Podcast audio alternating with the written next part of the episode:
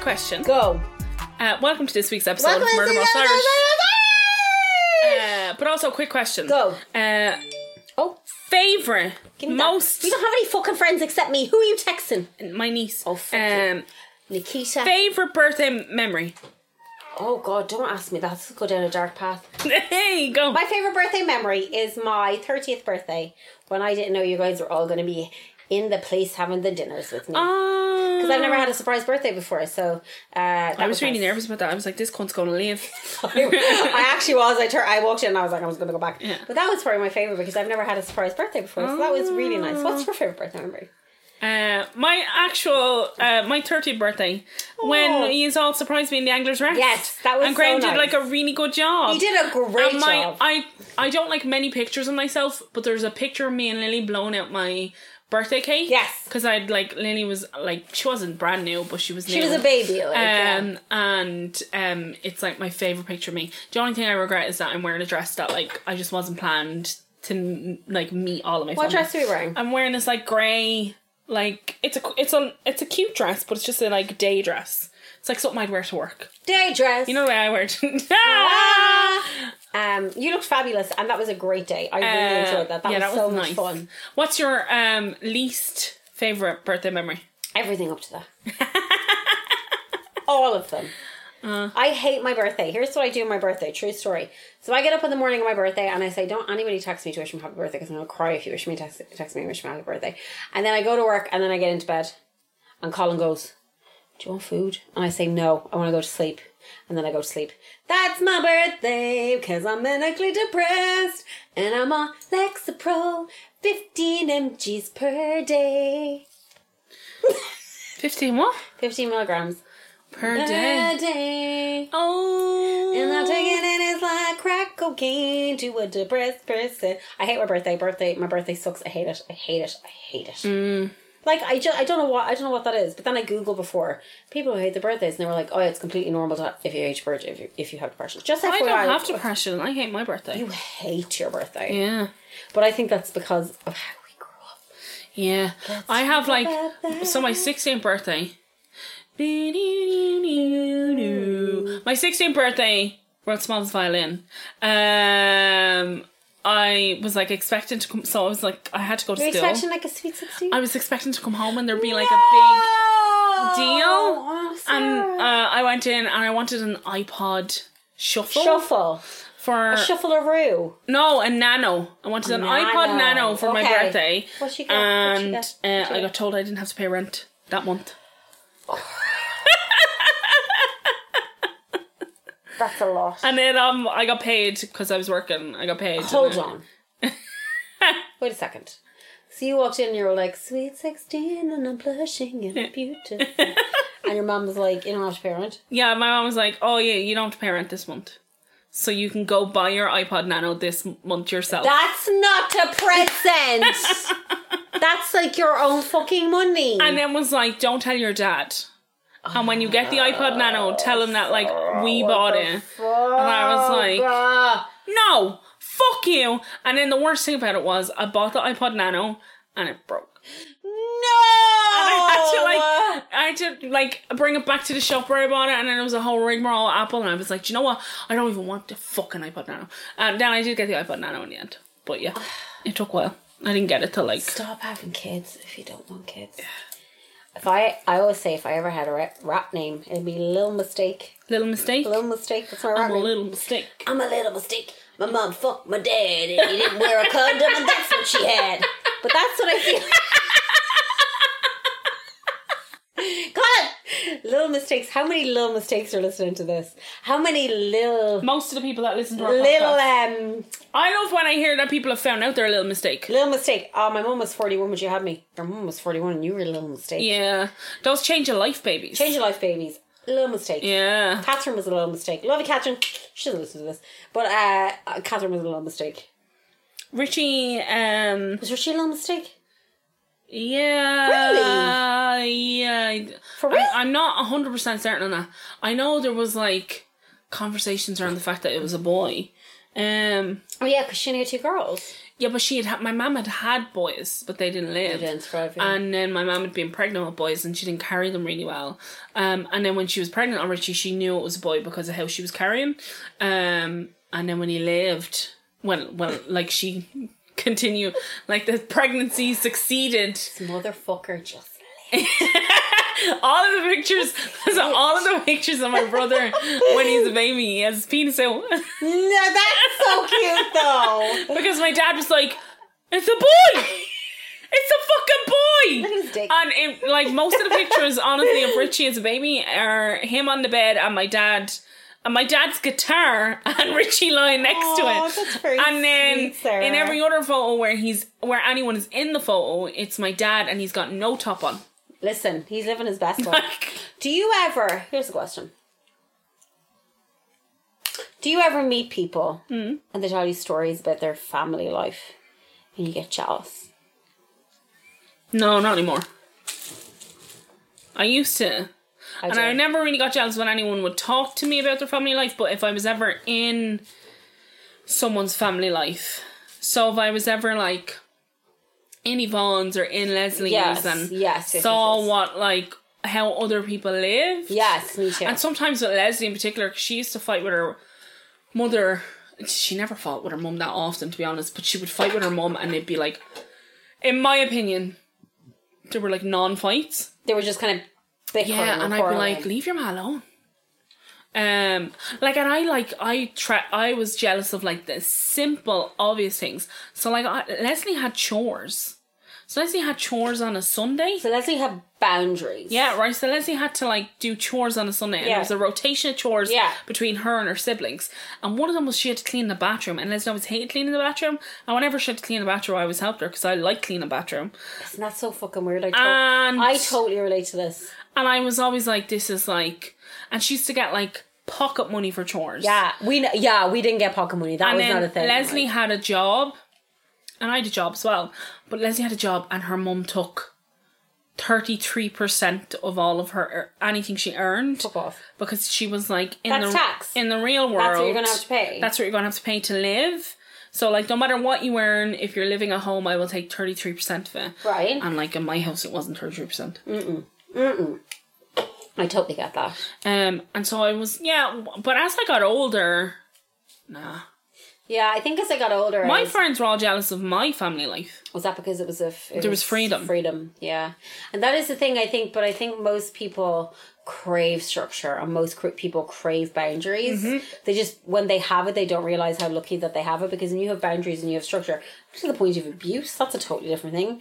But it shows that somebody is trying to teach you or cares about you. or cares about you. This is how the world works, and I want you to be able. Whereas when a lot of parents don't have that, it's like I don't give a fuck what you do. Just do whatever you want. Like Mm. yeah, And I that's think what that, but I makes it think because I didn't have like, there was little to no boundaries, and because I didn't have structure, it took a really long time for me to become an adult. fun. yeah, me too. Yeah, And yeah, for yeah, me yeah. to become like I became an adult really young, right? Yeah. In certain ways, but to become like a functioning like to adult, be like, I gotta keep money for this. I gotta yeah, pay this. I to gotta become do like this. one Yeah, that was yeah, like yeah, yeah. understood money and understood the Yes, importance of yes. a job and understood credit and understood how, How credit things works work. and all those things. It Right. took longer than anyone else. Let me ask you this. Uh, so Sarah Jane, Yeah. forced friendship. How have a was forced your friendship. week? Colum and Colin, Colin, my friends, Colum, Colum. Mm-hmm. Uh, when they used to be in college, I'm gonna pull that off. Go on. when they used to be in college, they used to rent out a room to play music, and Colin would always say to me, "We're just paying to be friends." Why would they rent out a room to play music? because they'd want to be like they had a band. So Oh, they- okay. And he's like, we're just paying to be friends. And I'm like, that's me and Sarah Jane do paying to be friends. Oh, But we're not because we're not paying. No, we're not. We it's don't make free, any 'cause money. it's in my room. Um, yeah, my week was interesting. I went to the doctor. Sarah was very sick. Yeah, so I went to the doctor and had like the worst experience of my life in a doctor's office, and I've had loads of shit ones, Yeah. tons of them. And to be fair, actually, all of the shit ones revolved the same doctor. Cause he's shit. And like an idiot, I just kept going back to him. You get your vaccination off him, and then you fuck off and leave him alone. Yeah, so I've written the letter of complaint. Oh, have you? Okay, um, perfect. but I'm not going to send it until after Thursday. Okay, yeah, fair enough. Um, so your I had, um, like a a numbness in my right side of my face. I started to feel like I'd lost like strength in my lip and strength in my eye. So obviously I was like panicking. And then I had like a migraine for like two weeks that I just couldn't get rid of. And it was like a really specific migraine. Then so I was like, right, I'm just gonna have to, and I, I you were obviously involved, Yeah. So I was like, I'm just gonna have to go to the doctor, and I'm just gonna have to like, if I can't go to the doctor, I'm gonna have to go to A and E. I was that like freaked out about Yeah. it. So I rang the doctor's office on Monday, like first thing. Yeah. And was like, right, I have to. Is there does the doctor have any availability for urgent appointments? Uh, well, he doesn't start till ten. Okay, fine. So ring. I said my symptoms. Yeah. And I said I've I've had the COVID vaccine, but it was over three weeks ago, so I don't believe it's related to that. Yeah. Um, because one of the symptoms of the Pfizer vaccine is you can get uh, Bell's palsy, and I had Numbness. Bell's palsy before, Yeah. so I was like, right. Um. Anyway, rang the rang the doctor's office at quarter past ten. Asked if the doctor had like come in and if they'd like spoken to him. The receptionist was like, "Yeah, we've spoken to him. Um, he's very busy." Is what she said to me. Okay. And I was like, that's okay. And I was like super polite and Graham was with me. And I was like, that's no problem. I understand. I think with the symptoms I'm having, they're just getting worse. They're not getting better. I think I'm going to go to A&E. Um, and uh, she was like, no, no, no, don't go to A&E. Let me ring you back. And then I was like, um, I'm just going to go. gonna go. So we got in the car. And as we got in the car, I got a phone call once we got to James's that was like, oh, the doctor will see you at half 11. Can you come here for half 11? And I was like, right, okay. And like Graham was like, well, by the time we get back, it'll be half 11. So let's just go and see if we can get a letter rather than crowding A&E. Yeah. All those things. So we went back to the doctor, walked into the doctor's office, said, hey, I've got an appointment for half 11. Went into the doctor's office and he tried to take my blood, a- asked me to list my symptoms. And I said to him, I don't think it's the vaccine. And he was like, Oh, I'm I'm gl- glad you don't think it's the vaccine. Like super like passive, past remarkable. Yeah. And then tried to take my blood pressure and couldn't take my blood pressure. And then Is that because you were so stressed? I don't know why he couldn't get it. Okay. Um, and then was like, right, well, I listened to your chest then. And then listened to my chest and was like, yeah, that sounds fine. Okay. And then listened to my chest over my clothes and was like, oh no, actually, can you take your top off? So I took my top off and then he was like, well, um, okay. Then he did what's like a nerve test, which is what they do to see if you're having a stroke. Okay. And I was like, I'm not having a stroke. And he was like, Well, how do you know? And I was like, Because I had a stroke before. You know what it feels and I like. know what it feels like. Yeah. And my symptoms on my face are not like I don't have like the same symptoms as when you're having a stroke. Yeah, yeah, So and he was like, Well, okay, well let we'll do them. So he did them. And then he went to me, uh like this was Monday obviously, and he was like, Well, like tr- tried to take my blood pressure in total four times Right. then got more and more annoyed that he You couldn't couldn't get get, your blood my blood pressure? pressure. Okay. And then was like, come back to me on Wednesday. Take a picture of your face. Oh God. And if it changes considerably, when obviously that's urgent, so go to A and E. But if not, come back to me on Wednesday. I told him that I had like a positional migraine. I told him I was in agony with my head. At that point, I hadn't slept at all. Yeah, you were you were uh, for like four or five days. Yeah. The numbness in my face was like considerable, and the difference in my lip, Graham could notice. So I Yeah. was like, I'm not imagining Something this. is wrong, yeah. And then he went to me, so that'll stop you ringing the office then. and then I just got up and left. Sarah. I'm And- sorry, honey. I just like walked out. Graham was sitting in reception, and I was like, "We may as well just let's just go." I didn't even go to reception to pay. I just literally left. was like, "I'm not." I'm not paying for this ever shit. coming here again. No, fuck and that. then I got out to the door, and I can only describe as having like a full on panic attack. I said to Graham, like, am I losing my mind? Like, is this not happening to me? Like, I I know I'm in pain, and I know I've got a headache, and I know Yeah. I've like there's something wrong with my face. Yeah. Like, like f- Something panicking, is really wrong. and then I was like. Like, am I being like a hypochondriac? Like, why did he tell me to like stop calling? I only called three times to try get an appointment. Like, he was so rude to me A dick. a dick. And then I went like so. Graham was like, "We're we're just gonna go, and what we're gonna do is we're gonna go to A and E." He's like, "Before we go to A and E, we're gonna get our stuff together. We're gonna Yeah. get ready."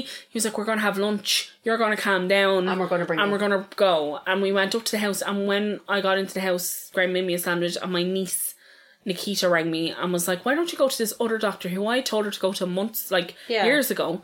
And I was like, "Oh, I don't know." And she was like, "Just ring her. She's a great doctor." Yeah. Within 20 minutes of me leaving, and I'm going to say his name, Dr. O'Shea's office, I went to another doctor and had a full diagnosis of what was wrong with me and Yep. what treatment was going Yep. to be done. And this motherfucker made you feel like shit, A, made you feel like you were crazy, B, and then told you to come back on Wednesday. Told me to like sit around for like two more days when in you agony. were in agony, and not only in agony, terrified as Mm. to what was going on with you. And you went to see this doctor, the second doctor, and she gave you a diagnosis and was able to like, we're going to fix you up. oh, like within sec, like within Within fucking minutes. within like- three minutes of like looking at me, she took my blood pressure. She did the same tests, and I said to her about my history, and she was like, "Okay," and then took like one look in my ear and was like, "You have an ear infection," Yeah. and she was like, "And you have a severe ear infection," and I was like, "Oh, okay." And she was like, "All we need to do is Get you sorted. get that ear infection sorted, get that cleaned out.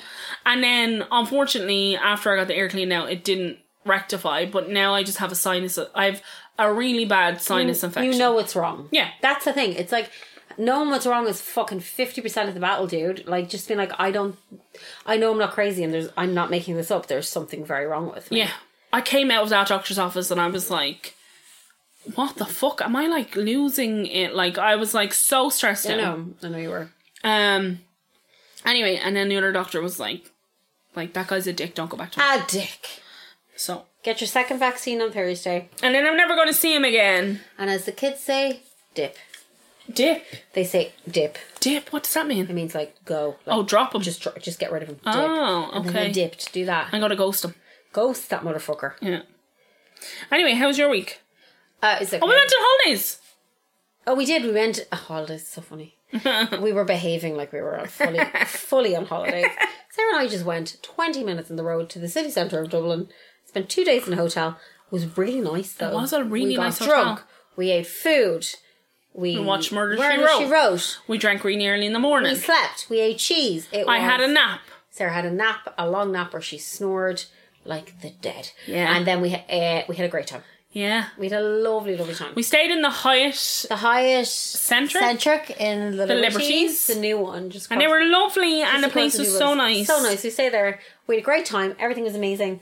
I'm so glad we went, and it was. I Lovely. think it was needed. it was desperately needed. Yeah. We were like, we were absolutely behaving like we were on holidays in another Oh, you know, it was a country. great time. Just acting like we were. I got a taxi to Smithfield Sarah got a taxi. from the Liberties. If you know where the Liberties are, to Smithfield. Sarah Jane was like, I'm getting a taxi. and I watched uh, four episodes of Murder, She Wrote. If not more. Not more. Uh, I feel like we watched more than that. We had a great time. It was she's a nosy lovely. cunt. Nosy old bitch. Someone needs a Um, word. but it was lovely. We had a lovely time. I really enjoyed myself actually. I had the I feel best like time. I slightly feel like I'm still on holidays at the moment. I don't know what that's about. Like I haven't. It's our one year anniversary. I haven't like. Taken. Oh, no, yeah. I've been since we came back. I've been like no. Cause I didn't get back Sunday. Today's Tuesday. Look at all these bubbles on the floor. Um, are you watching anything? Have you seen anything? I will Have you say started again. To read anything? I will say again. oh, Bo. Watch Bo Burnham's special Inside on Netflix. It's amazing. He is a white man. We know this. Probably can't be trusted, but Inside is incredible.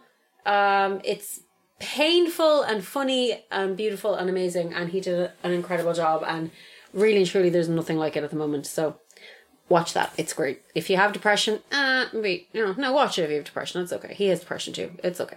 Uh, I've been watching Startup. Start up. I need to start. I need to watch this on Netflix, right? It's very good. I need to watch this. I'm shocked.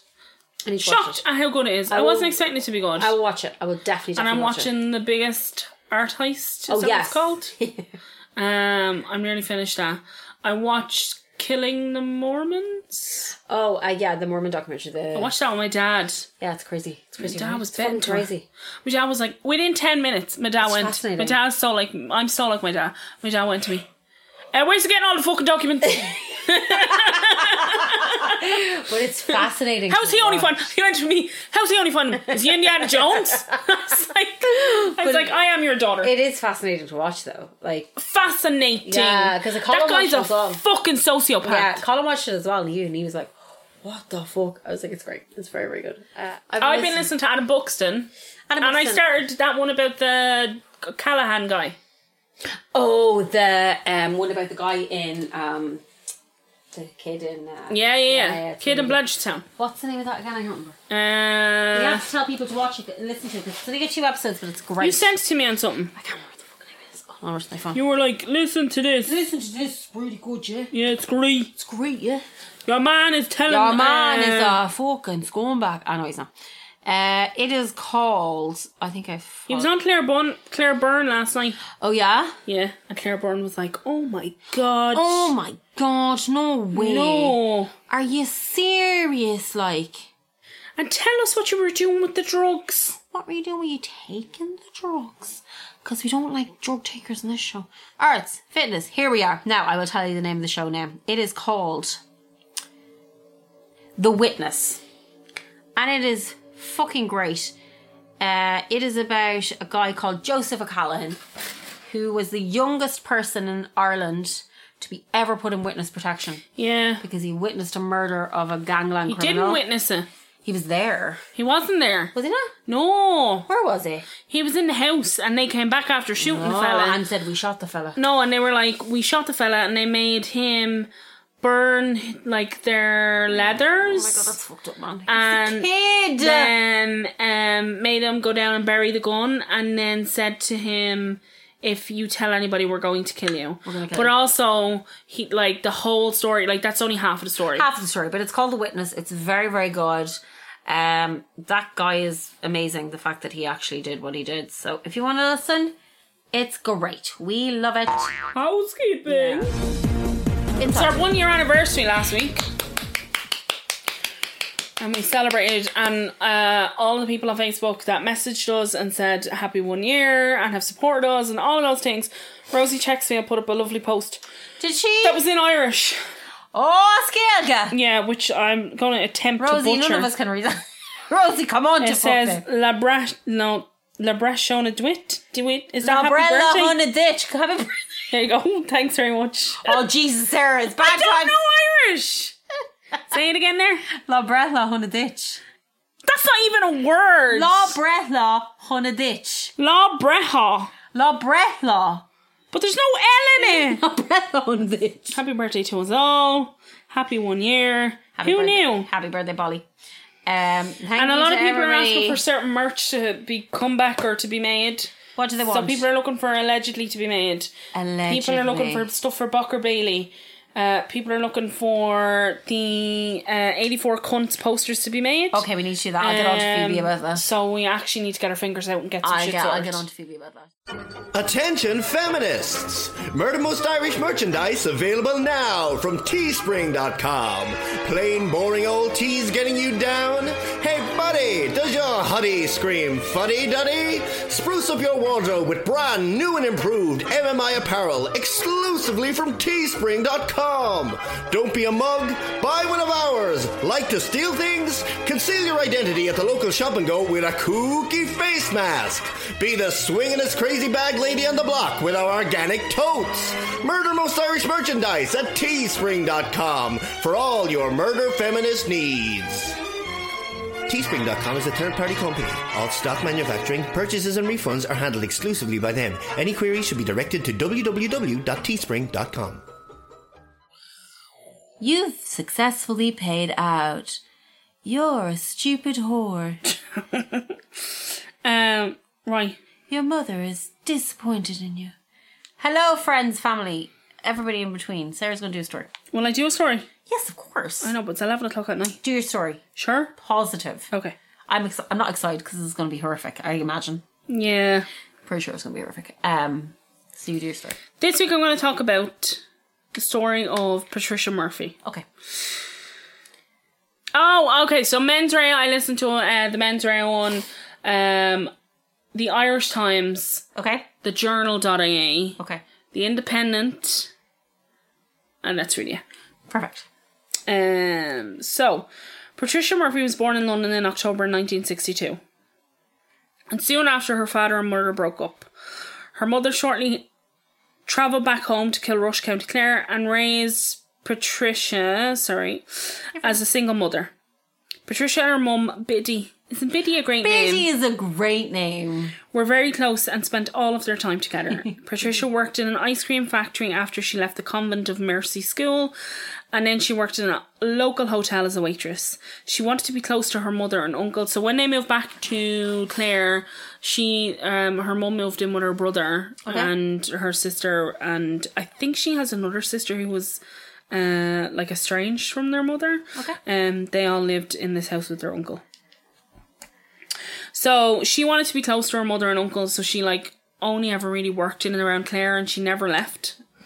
Um, Patricia loved to dance, and on Saturday night she travelled eight miles by bus to Kilrush.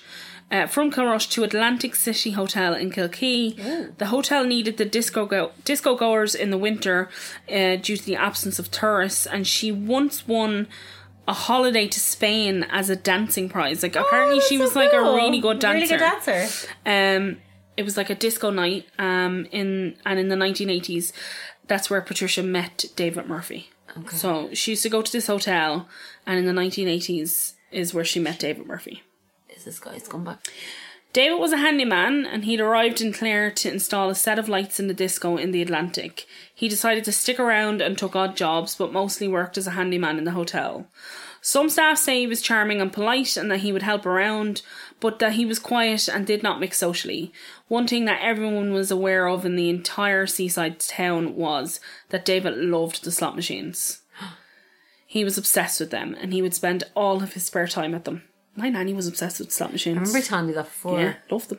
They make me unhappy. They make me unhappy too. Yeah, remember when we were in Vegas? When we were in and you see Vegas and you those see all older those old people. Yeah. they Now make my me nanny happy. used to have like a roll and a limit, and she'd go down and she. Like, I'm going to stop at this point. yeah, but like she yeah. would go and like I was always like, you're not going to win it. Like you're not, you're not making any money here.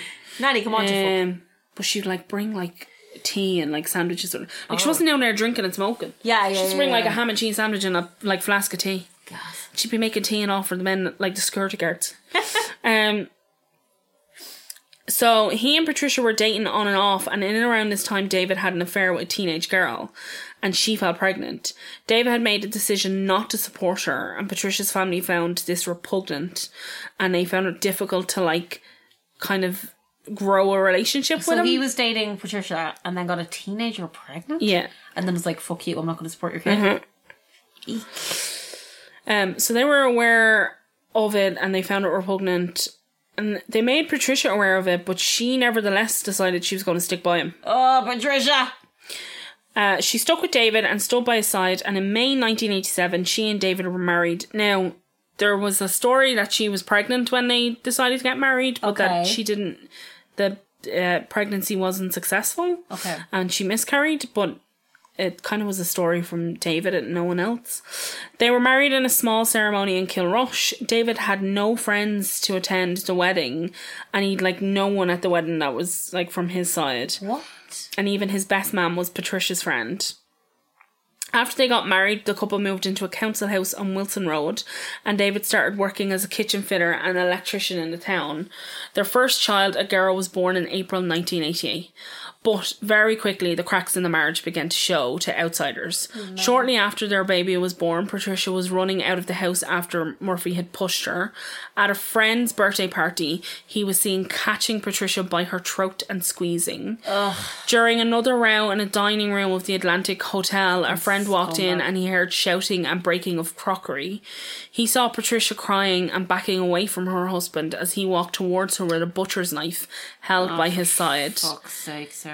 And yet, to other friends, they seemed a happy couple. She called him Dahi, and he called her Collie, and she had a pet name put on the on a nameplate and hung on her bedroom door. Even her closest friends only knew some of what was going on.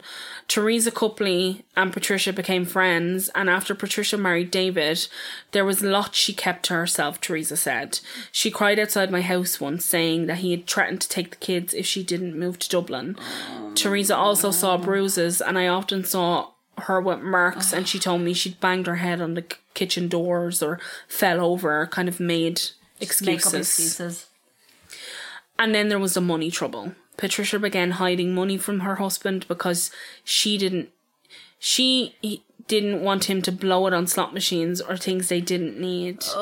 He began to take on jobs that he could not finish or he didn't cost properly, so the raw materials would cost more than what he quoted. she told uh, Teresa once about time that they were on the beach in Kilkee and David said he was going to go and get ice cream and he was gone for hours. It was getting dark, so she gathered up the kids and found him and in the arcades playing the slot machines.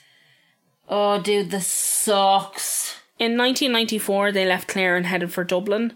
Patricia did not want to leave her family, but David said there would be better work available to them, and Patricia left and David Patricia left and David became a self-employed carpenter and electrician. However, the same pattern emerged in Clare that, that emerged in Clare emerged in Dublin. Debt collectors began knocking on the door. David continued on the same path of being an absolute idiot and a total cunt. David persuaded her to take out credit union loans, according to friends, saying it was needed for a deposit on a house. So he told her to go to a credit union and take out a deposit, take out a loan. And when the two thousand was cashed, he spent it on a car. The head of the credit union often asked her how the house was going, and if only he, she would say, if only he knew my house was on wheels. And Patricia had to cope in a small village where her husband's debts were mounting and people whose jobs he left unfinished were her friends and their neighbours. He was taking money from people and not doing the job, and she was the one who had to answer the door. Friends say she only opened the front door after peeking out through the curtains to be sure it wasn't one of her husband's creditors. I fucking hate this dude. Yeah. But she kept her head high, she adored her children, she kept her house spotless, and then after her third child, Patricia was diagnosed with cervical cancer. Oh no. Her friend Teresa said, I remember she came into my kitchen, stood by my sink, and burst out crying, saying that she'd been diagnosed with cancer. She fought it really hard, she fought it for her kids, and she began treatment in Galway, and it was successful. And Patricia's wish to have a fourth child was fus- fulfilled despite the cancer. And her last baby was a baby girl, and she was born in January, in Dublin, on January the 11th, 1996. By this time, the debts were mounting, and the credit union had begun to take legal action against David and Patricia for a £9,000 debt. And in early 1996, Patricia had contacted her mother and asked her to get a form for an application to the council in Clare for a council house. She was planning to come back to Clare and leave David. She had had enough. She told her mother, Biddy, that she could not put her kids through anymore, and her eldest at this point was eight, and she could see the effects it was having on her children. Christmas 1995, which Biddy had attended, had been a mi- miserable one for all of the children, and Biddy had Biddy had witnessed her daughter sobbing all day in her Dublin bedroom. Sucks, Sarah. Biddy was willing to help to do anything to support her grandchildren and get her daughter back, and she got the forms and sent them up to Patricia. So, at 8:45 a.m. on Monday morning, May 28, 1996, Murphy phoned. So David phoned Biddy to ask if Patricia was in Clare. Okay. He told Biddy she had not returned the night before, and an hour later he phoned back to say that she had he had found her and that she had stayed with friends on Bray and was on her way home. When Biddy put down the phone, she saw the shadow of two policemen at her door. And as she opened the door, she said, I knew she wouldn't stop. And then she looked at them again and said, She's dead. on the 8th on the 28th of May at 8 a.m. A construction a construction worker was walking through a laneway to the rise in Glasnevin. He walked past a yellow skip and some pallets, and then the man noticed a woman dressed in nothing but her underwear lying in the fetal position facing the wall. He knew instantly that she was dead. The construction worker covered her with his jumper and called 999. He said he had found a dead body, a dead woman, and the the police showed up and cordoned off the area. Later that evening, the chief state pathologist had arrived, and the Garda already had their suspicion of whom the lady was, as a number of hours earlier, a woman had been reported missing by her husband in the local area. A worker in Lismore House, where Patricia had just started working two weeks previously, provisionally identified the body as Patricia. Patricia lived less than 200 metres away from where her body had been found. She lived with her four children, aged eight, five, and three, and her four month old baby girl, along with her husband David. She had been reported missing at 1 a.m. the night before by her husband, and there was confirmation that she had been strangled and beaten. She had marks on her body, a mark around her neck, and an indentation of a belt buckle was clearly seen in her neck, but she had not been sexually assaulted. Her clothes had not been found with the body, and the locals were asked to check their bins and gardens to see if anything had been dumped.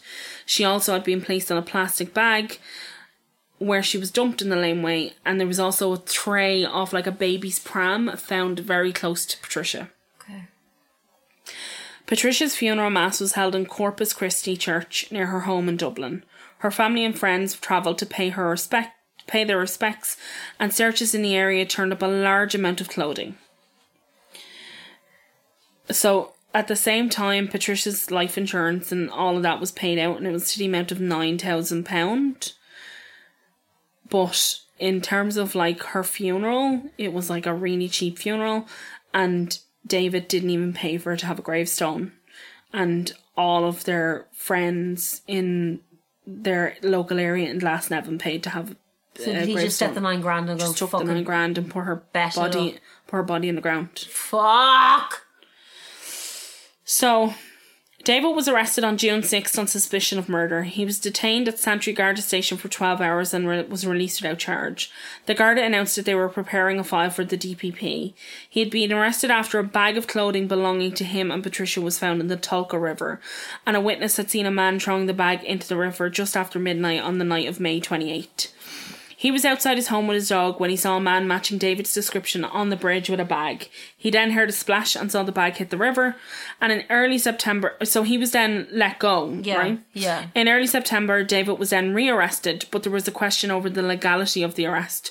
This was quashed by the judge as there was now a witness that had seen David close to where the body was found, and the person that had seen the bag being thrown into the river had also come forward. Um, and David and Patricia's landlord had reported a conversation he had with David where he said to the guard, he said the Garda would be waiting for a long time to crack. This was so he was like ca- talking to the landlord and saying, "Listen, I'm moving on, paid his rent," and then was like, "The Garda think I did it, but they'll have to wait a while before I crack because this guy's a whole dumbass." Jesus Christ. However, during the hearing, the figure of the arrest uh, t- t- during the hearing to figure if the arrest was legitimate, uh, the time it took to figure that out had elapsed in terms of like detaining David, Yeah. and he was now free and could not be arrested. Oh my god. So he's free to go. He's free to go because they took too long to decide, and he Ah, couldn't be arrested now until new evidence emerged again. Wonderful. Gotta love the Guardi, eh? So now in April 1997, David is arrested sake. again. This time he's charged with murder and remanded to custody. He is appealed to bail, f- and the f- following Monday, bail is granted. The trial begins in, in December 1998, and D- David enters the plea immediately of not guilty. So the next thing I'm going to talk about is a court case, because court case is really important because there's a thing that happens during this court case that I don't think has ever happened since Okay. but it it's the first time in the history in Ireland that ch- his own children, Yeah. three minors, were Yeah. going to give evidence through video link Oh wow. to uh, essentially against their father. Okay. Six video screens were installed in the court, and the jurors watched for almost two hours of evidence recorded last year. So it's recorded in uh, the year previous to this, it's 1997. Okay. when the three children were examined in a video. So they're shown the video footage, but also the children give a live testimony. Okay. Um, and it's heard before the district court and Judge James Paul McDonnell. Um, the judge trial, Mr. Justice Cyril Kelly, ruled the video link evidence admissible under the section 16 of the Criminal Evidence Act of 1992. Um, so, on tape, since the first one, a nine and a half year old girl was the first child to take her place on the video room. She linked by television screen to the council and the district judge, who were sitting in the courtroom in a building opposite. So these were in the building away from the actual Okay. case. The girl was eight at the time of her mother's death, and Judge MacDonald addressed her. He told her, You're going to be talking about the circumstances of how your mummy came to die. And in answer to this question, she said she understood what it meant to swear and tell the truth, otherwise, you'd get into trouble and be sent to jail. She said before going to take the oath. So she was like saying, I I'm aware understand, of yeah. what's happening here, yeah. She recalled getting up on Monday, May 27th, and having breakfast and going to school. She says, Our ma kissed us goodbye, and then our dad dropped us down in the car. Her father collected her and another brother and her older brother at 2.30, and when they got out of school. When they got home, their mother wasn't there, and we were waiting for her to come home and make us our lunch. But then she didn't, and we said we'd give it 15 more minutes. Her father went out looking for her mother, and then he returned. They all went out looking again, and then they walked around the nearby roads, and when they gave up and came home, they all went upstairs for a rest. Later, her father went out again, she said, and when he came back, he said he still could not find her mother. He went upstairs and then came back down and went back out again to look, and on his return, he said, No luck. Then she went upstairs to bed. She said the last time she saw her mother alive was the previous morning, and we just waved her off at the door, and then she was gone. The judge said, Did you ever see your mum dead? Yes, in the garage, the girl replied. She supposed her then three year old brother had gone down to the garage because he heard a noise. But he had come upstairs and said there was a monster in the garage. The girl said she went downstairs and turned off the alarm and went in to have a look. She said it was all dark. She said then the light went on and her dad was standing at the door. Her two brothers were there were there with her and he she said we could see our mom's body lying against the wall. Oh, for fuck's sake. The brother closest in age to her had ran into the door to try get out, and her father had held her youngest brother by the hand. They were then told to go up to bed, and when the father came upstairs, he slapped us. the next day, we went to school, and in the morning, I said to Dad, What was in the garage? And he said, That was just a monster. The girl told Miss Air Mary Ellen Ring uh, defending, she had spoken to at least four women Garda, a neighbour, and a number of people at Temple Street and at the Mater Hospital since her mother's death. She agreed with Miss Ring. She thought her father was walking when he went out looking for her mother, and that maybe the car wasn't there that day.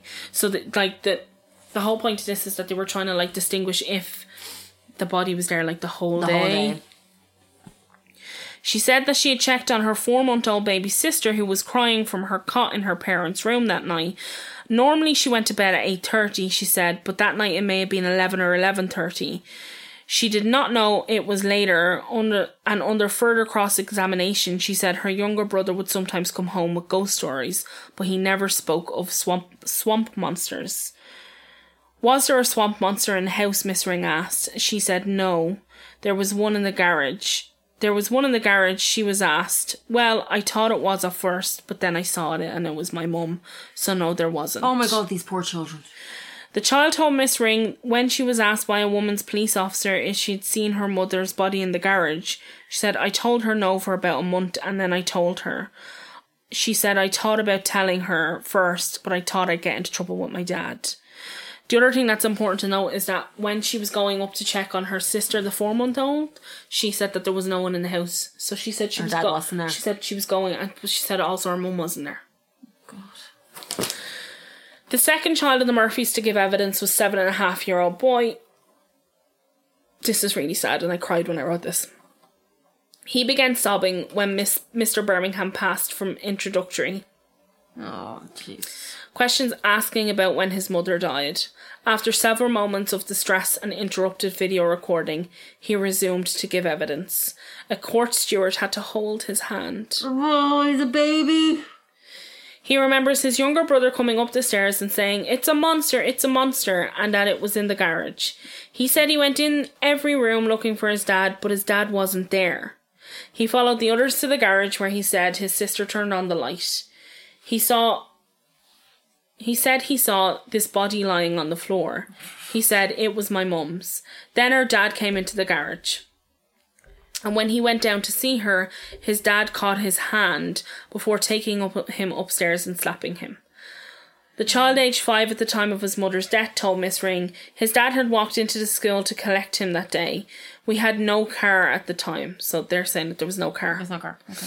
He remembered sometimes making up stories about ghosts, including one called a pizza man, and a friend had told him he saw the swamp monster on television. He saw it there too, but no, he didn't see one in his house. He thought what was in the garage was a monster, but then he realized it was my mum. Oh, what the fuck? This is horrible. Asked if the police told him he was going to if if he understood what he was going to talk about, he said yes. He replied to Judge MacDonald, wishing him a happy Christmas at the end of his evidence. No. He's a baby. The second youngest of the Murphy children, a five year old boy who was three at the time of his mur- mother's death, was the last to give evidence. When he came in, he, sa- he cried, There's the judge! And the judge said, Well spotted, and he kind of like laughed and joked with the judge for a little while. He remembered his mother was lying on the ground in the garage. He said her eyes were closed. He said, I asked her a question, but she didn't answer me. His dad and older brother and sister were in the garage with him. He said, We only saw a rope around her neck, he continued. He didn't say anything happened to her. He, s- he said he didn't see anything happen to her or anyone touch her at this stage. He agreed that there was a toolbox with a hammer in it in the garage, and he was asked, Did he ever see it being used? He said, No, not that time, but Daddy hammered Mummy on the head before. Oh, dude, what the fuck? He said the judge asked him, "With what did he hammer Daddy with? with what did he hammer Mammy with?" And he said, "With a hammer." The five-year-old told Mrs. Ring he wasn't fed up yet, so like they were kind of going back and We're forth. gonna keep going, kind of thing. And later in cross-examination, he was asked if his father went out looking for his mother. He said he already knew that his mummy was dead because she was there. The witness said, asked how this was, he replies, because he turned on the light. He told Miss Ring his father had woken them up and brought him down to the garage, and he did not go down to the garage alone. He said he was not allowed to go down there, and he agreed he believed in ghosts and monsters, monsters, and he told the defense, the defense cou- counsel, but neither he nor others had ever told stories about ghosts and monster, monsters. Under the re-examination, re-examination of from Mr. Birmingham, the child repeated, "He saw his mother in the garage. I saw Daddy hammering her on the head." The Murphys' next door neighbours then testified, and they said that they heard a high pitched scream and muffled shouting from the door on the night Patricia went missing. He also identified the clothing found in the bag as the river as David and Patricia's. A local man came forward and testified that he had helped David move, and at the time he thought he was doing a job for the landlord, but at the time of doing the job, David told him that it was his wife, or it, that the woman found at the skip was his wife, and that the Garda were trying to pin it on him, but the Garda were not clever enough to catch him. Oh, fuck you, dude. Excuse me? Multiple neighbours from the estate came forward saying there were signs of abuse and violence throughout their marriage. One neighborhood neighbour testified that she had a conversation with their three year old boy at the time and he had said that Mummy was sleeping in the garage and that Daddy had hit Mummy with a closed fist and then demonstrated on the neighbour how Daddy had hit Mummy. Oh, this is so fucked up. The court heard about the debts and the stealing money from his children. So David had stole his eldest daughter's communion money, stole the money for her communion dress sent by Biddy. The jury then heard statements from David that he had given during questioning. He had said Patricia wanted to leave and go back to Clare, and he did not, but he would have done it to keep his family together. He said he did not kill his wife, but also said if they could if they could tell him how he apparently did it, then he would admit his guilt. This guy's a sociopath. Like he thinks he's smarter than the police. The defense had harassed that the defense had harassed harassed his client, and he was quoted as saying he was carrying it all on his shoulders himself, and he couldn't talk to anyone or tell anyone the truth. Then die. That's how I look at it. The defense the defense then called the foster parent of the children children, saying that when their youngest so in foster care the youngest boy started to talk about what had happened to their mother Right. and the middle boy then said now said to him, Now that was all a nightmare and the defense called her as like, Well like look at this but like Jesus. The oldest boy is clearly going to say that to his brother because he doesn't want his course. brother to remember that. of course. Then David took to the stand himself. Oh, here we go. Ted Bundy. He said he and his wife had a good marriage and they only fought on the odd occasion. He was asked about the boogie tray that was found near in the skip near the body. He said he was under a great deal of pressure and it could have fallen off the buggy when he was bringing the children to school. He said he could not explain how the bag of clothes that were found had his wife's clothes that were taken off her while she was murdered and his clothes. Oh, for fuck's sake. The prosecution asked if his son was defending him when he said the body in the garage was a dream. He said it was not a defense, it was just the truth. They also wheeled in the buggy that belonged to uh, David and Patricia and clipped the tray that was found in the skip back fucking onto the fit. buggy and a fit. FYI, a buggy is a stroller for Americans. Oh, yeah, stroller. Or a pram or, Or a a push pram chair. or pushchair. David said he did not believe their children were torn, but that they were given the guard of the response they wanted. David Murphy was then sentenced to life in prison on the 23rd of December. Good. Fuck that dude. A central criminal court jury returned a verdict 20 hours after first, after first retiring to consider the verdict, and it was a unanimously, it unanimously found him guilty of murdering his wi- wife. Tomorrow, the, they, they, on the 23rd of December is when he was convicted. Yep. The 24th was his birthday. Christmas Eve. Mm-hmm. So he would spend his 37th birthday behind bar- bars. Dude, he's the same age as me. I know. After a 12 day trial that began on December 2nd, the jury of eight men and four women returned at 10.56 am yesterday to. Sorry, not yesterday, but. Yeah, but they- to deliver the verdict, they had spent just under four hours deliberating. The jury heard three of Patricia Murphy's children giving evidence, and they said that their mummy was lying dead in the garage and the daddy was there when they saw it.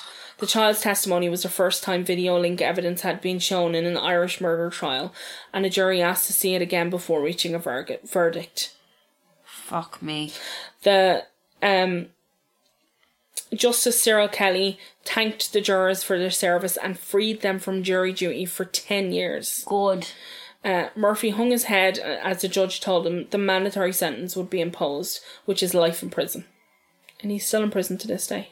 Did he ever A admit it or B say why the fuck he did it? No, No reason. no. Other than he was an abusive, controlling asshole who didn't want his wife to leave because she was like, I can't deal with this anymore and I need to get my children out of this situation. Yeah, like really, all that was about to happen was she was about to leave. But to be honest, she's the only like at that point she got a job in Lismore House. All the debt was like she was paying for everything. Honey! And he still murdered her. Mm-hmm. Well, I'm glad he's rotting where he It needs sounds to rot. like they they were in like like he was obviously being physically abusive to her from day Of one. course. And I'd say what may have happened is it just got to a point where he just like went way too far. Yeah. And his children now have PTSD, so that's great. So I fucking. And do you know what about that case? I have never heard of it. I've heard of it before, and it's only when you mentioned the part in the garage and the kid said it was a monster. I've heard that before. I heard that case before. But just to put your children through that and then try to gaslight them But then try to gaslight them, yeah. And, and, then be, like, you didn't see that. That's not what you saw. That's exactly what they fucking saw. Children are so. They're like sponges. like, They're not dumb. They're incredibly smart. And they're probably more aware than we will ever be. yeah. Lily's a nosy little shit.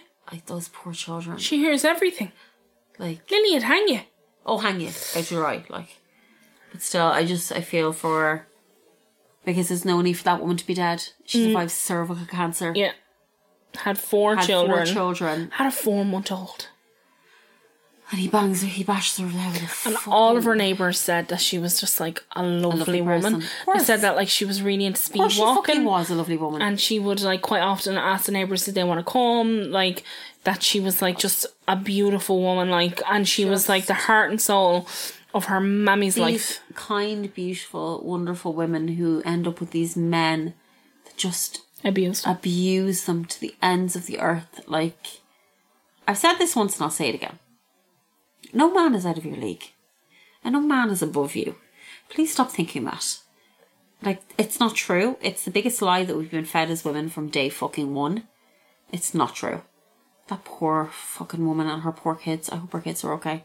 I know I always say this at the end of every episode, but I'm like, I really fucking hope her kids are okay. Yeah, like her little girl's like the same age as us. That's beyond trauma, like. You know what I mean? Like, fucking hell. Anyway, fuck that dude. Rot in jail, motherfucker.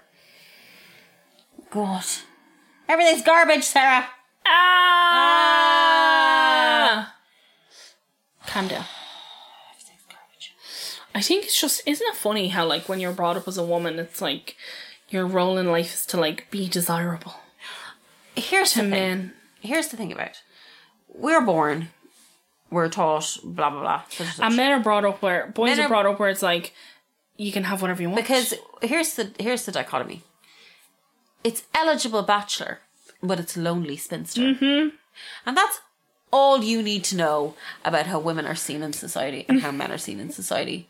It is an eligible. Have you ever heard of an eligible spinster? No. It is an eligible bachelor and a lonely spinster. It's man's best friend and crazy cat lady. yeah, That's what it is. And it's all it's ever going to be. You don't need to be that. You don't need to get married. You don't need to have kids. You don't need any of that shit if you don't want to do it. Peace in the Middle East. That's what I say to everything. Everything's garbage. Anyway, Sarah, excellent job. Very thank sad, you. Awful, terrible. Men are just trash, and uh, no one can hear you when you're talking into the bed. I'm saying men are trash. I said men are fucking trash. Can't give out to me for lying on the bed. He is going to give out. You can't give out to me because I'll Happy Christmas. Happy Christmas. You got anything else? You got any happy thoughts? Happy thoughts. Happy. No, I have nothing. Happy thoughts. It's tomorrow's Wednesday. We're going on a holiday. Going to Ibiza. hey. Hey. Do you- it's- what's your favorite thing about when we go on holidays? to One the of my party. all-time favorite things about when we go on holidays is the weird music I decide to play. that? That. Also, going to the airport with you, I love. Uh, booking into our hotel. Why do you like going to the airport with me? I just like going to the airport. with you. It's like a little adventure. it's because I'm super chill in the yeah, airport. you're super chill. It's like a little adventure, and we get our tea, and we get our food, and then we get in our plane, and then I hold your hand, And then I throw. then you throw up. And do you know what I find is bizarre about me being super chill on the plane What? on uh, uh, in the airport is that I know what's ahead of me. you know what's going to happen. And you're still like, hey, it's okay. It's gonna happen. Um, and then I like when we check in and then we go find somewhere to eat. We're like, where are we? eat? yeah, yeah, yeah, yeah. Or if you're really sick, it's usually just like get into bed and shut up. yeah, and then you go off to the I like go off and get local whatever news I want. agent. Yeah, that's usually what Like, happens. oh, no, the news agent, I guess I to bought the the- Lucasade. like, they don't sell Lucasade. Oh, don't get me any Gatorade. give me water, will you? Just give me some. We get me some more. See if you can get Barry's tea bags. But that's my favorite part. We're in the Middle East. and then I love the first night when we go to bed, and then, then we wake up and we're like, hey, we're in a different country. Let's go do stuff. We always wake up at an ungodly hour. Um, Ungodly, and we're fully awake. yeah, I'm like, do you want to just get up? Let's just get up at quarter past. Remember the five in the time when Uh, morning? we woke up in Vegas and it was like four in the morning? We were never not jet lagged in that country. No. Never not jet lagged in that city. And I just looked over at you and Graham. Remember, Graham was asleep and I just looked over at you just and was get like, up. we just get up. Graham's grand. Oh, yeah, no, Graham. Because Graham What has. the fuck? Because Graham has the ability to change his sleep pattern. I was like, how is he doing? Because he this? Graham can just sleep. So I said to Graham now, right, like me and Graham quite like well after right, I'd be like, do you want to have a little cuddle? Yeah, Um, in the middle of the day yeah, on a Sunday, yeah. we'll go up and have a little cuddle. Within ten minutes of having that cuddle, out. if I said to Graham, do you want to go for a nap? Out. There's no even like conversation. Graham's all-time favorite thing to do in life: Nap. sleep. Yeah, don't blame me. He's dead right. But Uh, like, we were, I don't have that ability. I we- can't nap no, we- unless I'm sick. We were jet lagged from the day we got there to the day that we left. We never got out of jet lag. no, Me and you, Graham's fine. this is true. Yeah. But next time we go away, we're gonna have a great time. And we're gonna have a party. Oh. Okay, everybody, thank you for listening to this episode. I don't know what number it is, can't remember. It's one, Of, Fifty-two. them. one of them. I don't know. Who knows? Happy Christmas. Have a Christmas. Thanks Have for a nice listening. Have a lovely week, week, week, week. We week. love you. Bye. Be a fashion. Be a fashion. Be a fashion. Murdermost Irish is leaving. Murdermost Irish is leaving. Murdermost Irish is leaving on a holiday this evening.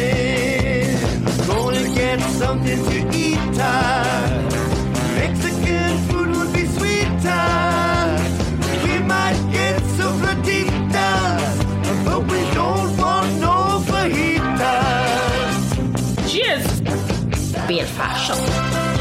Belfast. We've been told there's misogynists in Belfast too. Belfast. Belfast. So we're having our dinner, then we're coming for you. Cheers. Murder most I, murder most I, murder most Irish is in. Belfast. Sorry, are you Sean Connery?